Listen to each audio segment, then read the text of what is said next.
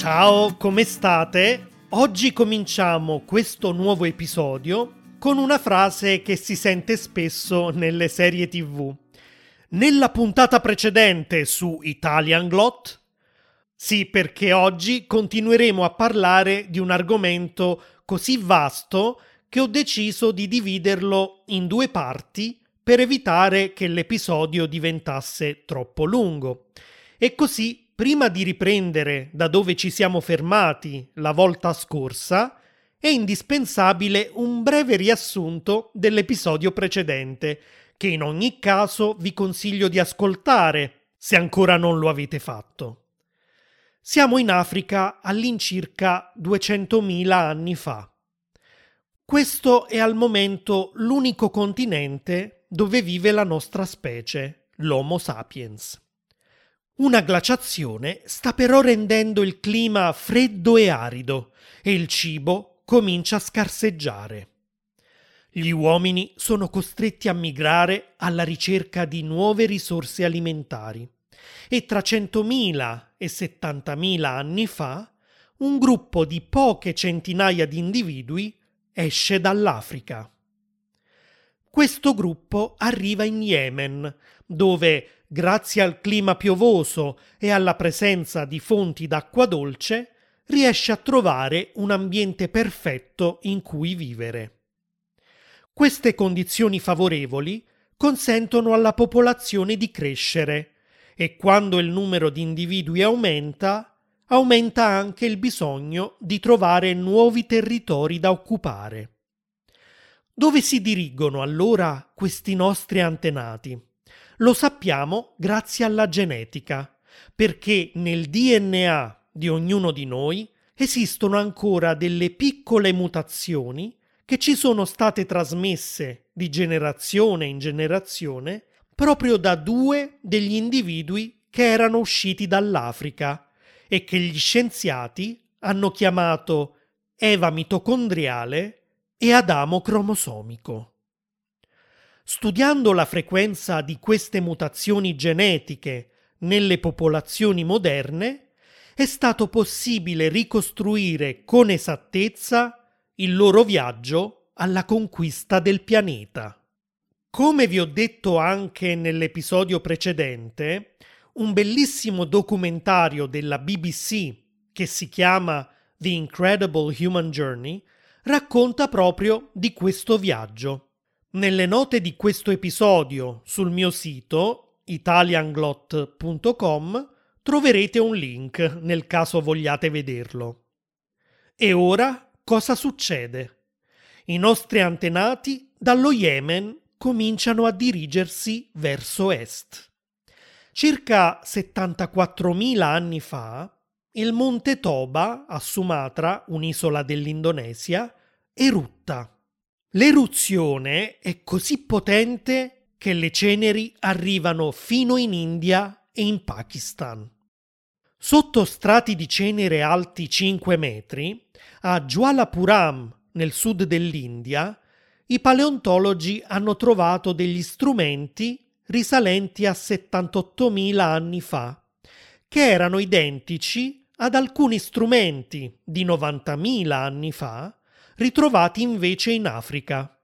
Questa era un'ulteriore prova del fatto che quando quelle persone erano uscite dall'Africa, avevano portato con sé le proprie tradizioni e i propri strumenti, e i loro discendenti già vivevano in India 78.000 anni fa, prima di quella tremenda eruzione.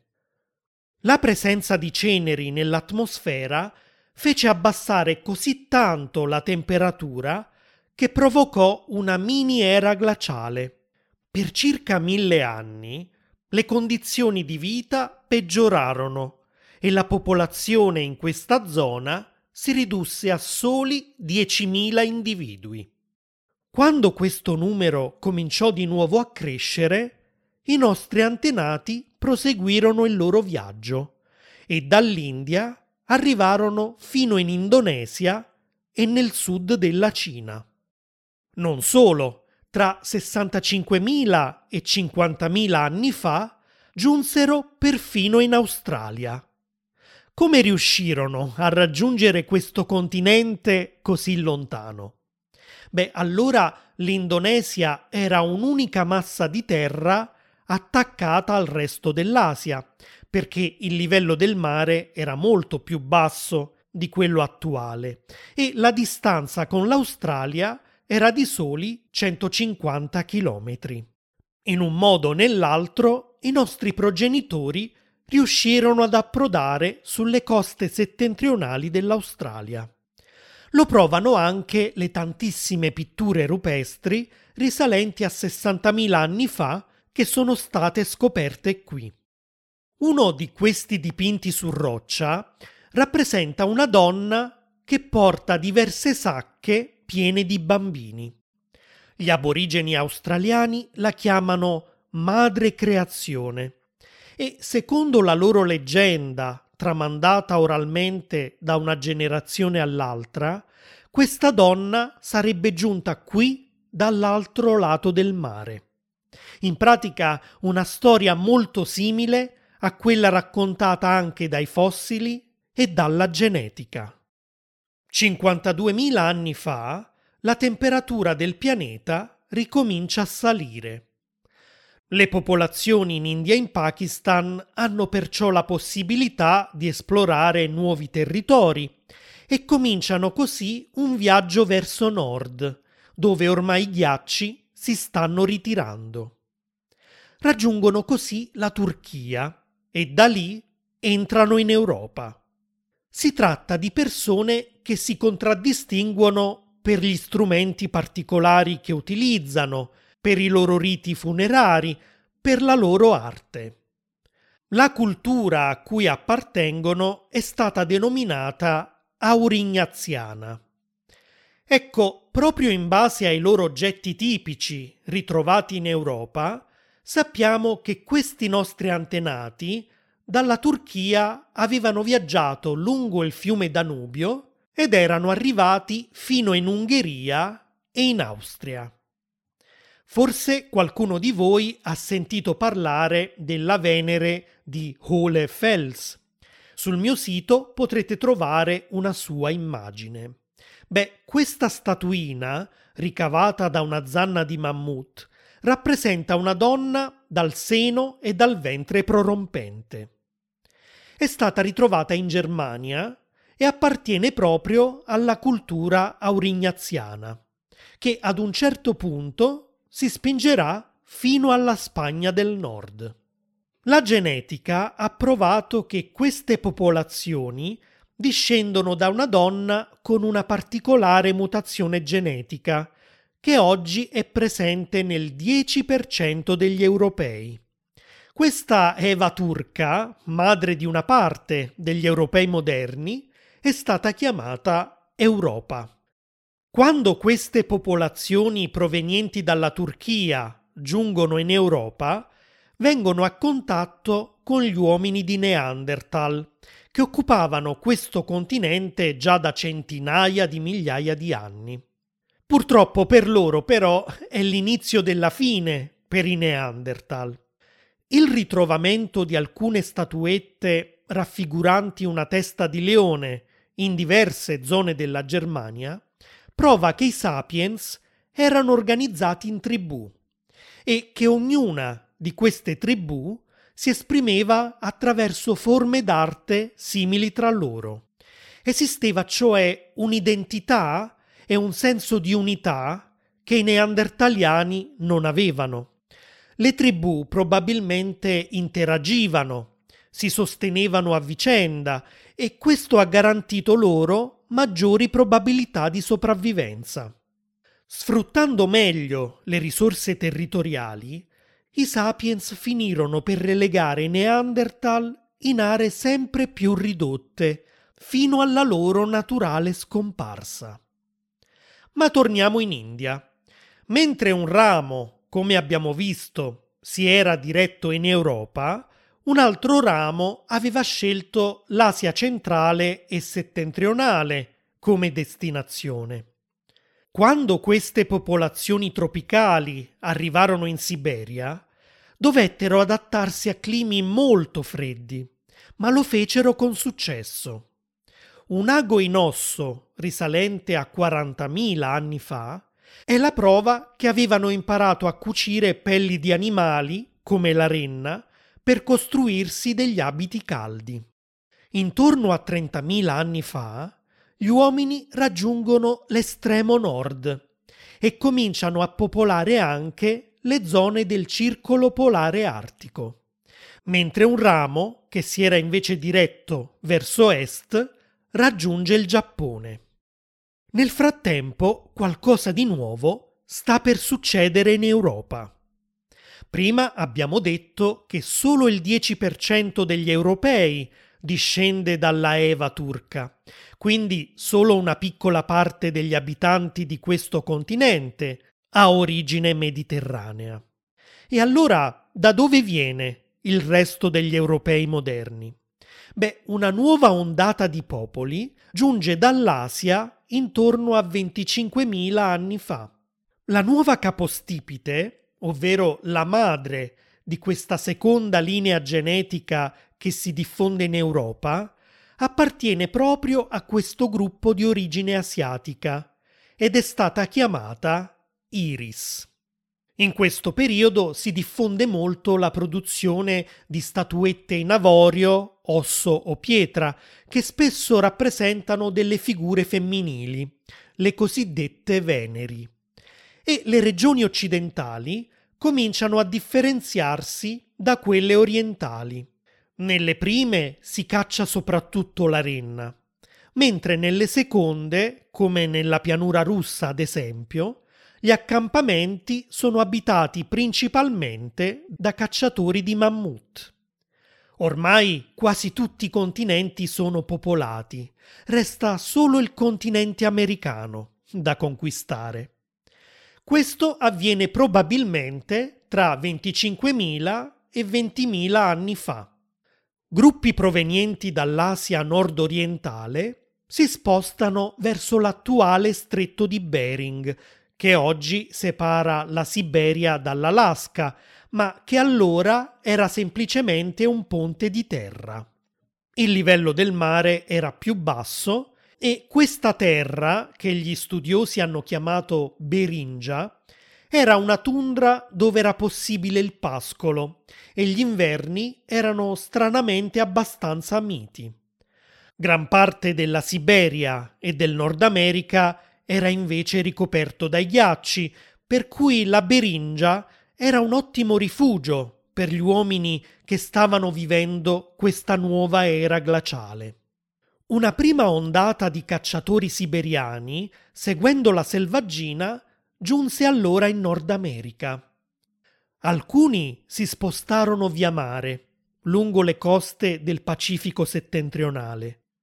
Lungo le coste sono stati trovati dei pollini fossili risalenti a 17.000 anni fa.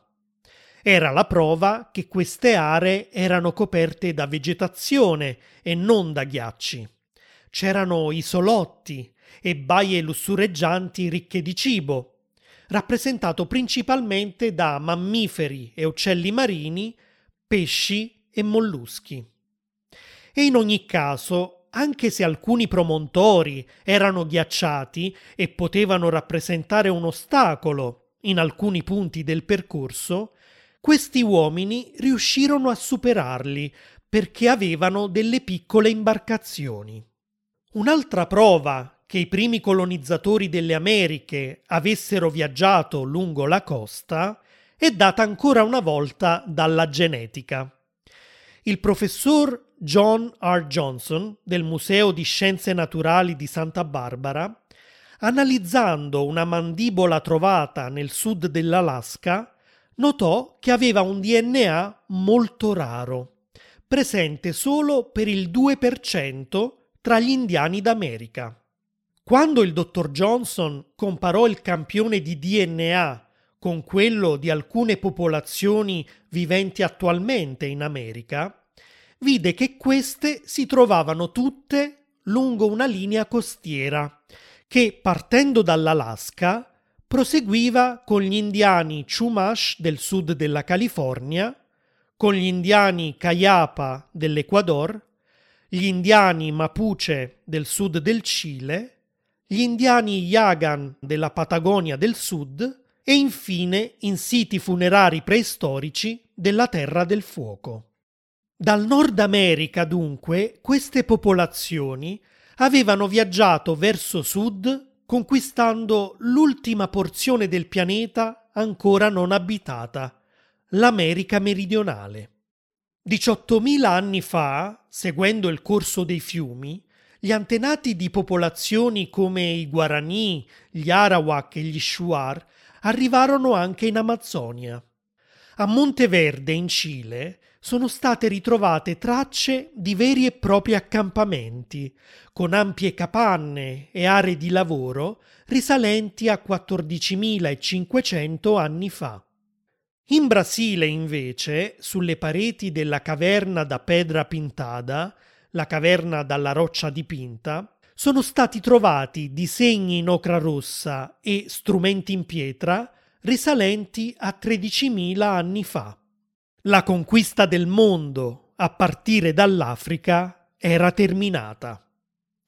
Concludiamo, come promesso, con i risultati dell'analisi del mio DNA che mi sono stati inviati dal Genographic Project. Nell'episodio precedente vi ho raccontato che ho dato anche io il mio contributo a questo progetto della National Geographic, il cui obiettivo era proprio quello di studiare il DNA di tutte le popolazioni del mondo per ricostruire il viaggio compiuto dagli esseri umani a partire dall'Africa. Ebbene, ho prelevato un campione del mio DNA strofinando un bastoncino cotonato all'interno della mia guancia e l'ho inviato alla National Geographic. Dopo qualche settimana ho ricevuto i risultati che sono stati pubblicati sul loro sito. Il primo dei miei progenitori, che aveva dunque le stesse mutazioni genetiche presenti anche sul mio cromosoma Y, era un uomo vissuto in Etiopia, Kenya o Tanzania. I suoi discendenti sono stati gli unici ad essere sopravvissuti dopo essere usciti dall'Africa. Uno di questi, che presentava una nuova mutazione genetica, era un uomo vissuto in Medio Oriente intorno a 55.000 anni fa. Quando il clima è diventato di nuovo freddo e arido 40.000 anni fa, i discendenti di quell'uomo hanno avuto due opzioni.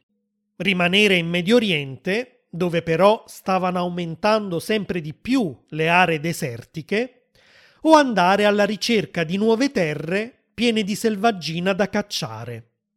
Uno dei miei progenitori ha scelto la seconda opzione e si è diretto attraverso la Turchia verso l'Europa.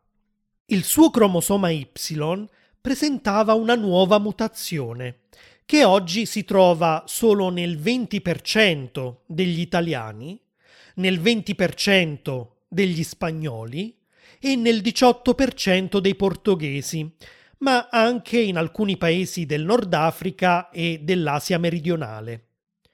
L'ultimo dei miei antenati è invece un uomo che presenta una delle mutazioni più diffuse soprattutto in Iran, in Medio Oriente e in Nord Africa, ma anche nel Sud Italia, dove si riscontra nel 20% degli uomini, tra cui anche io.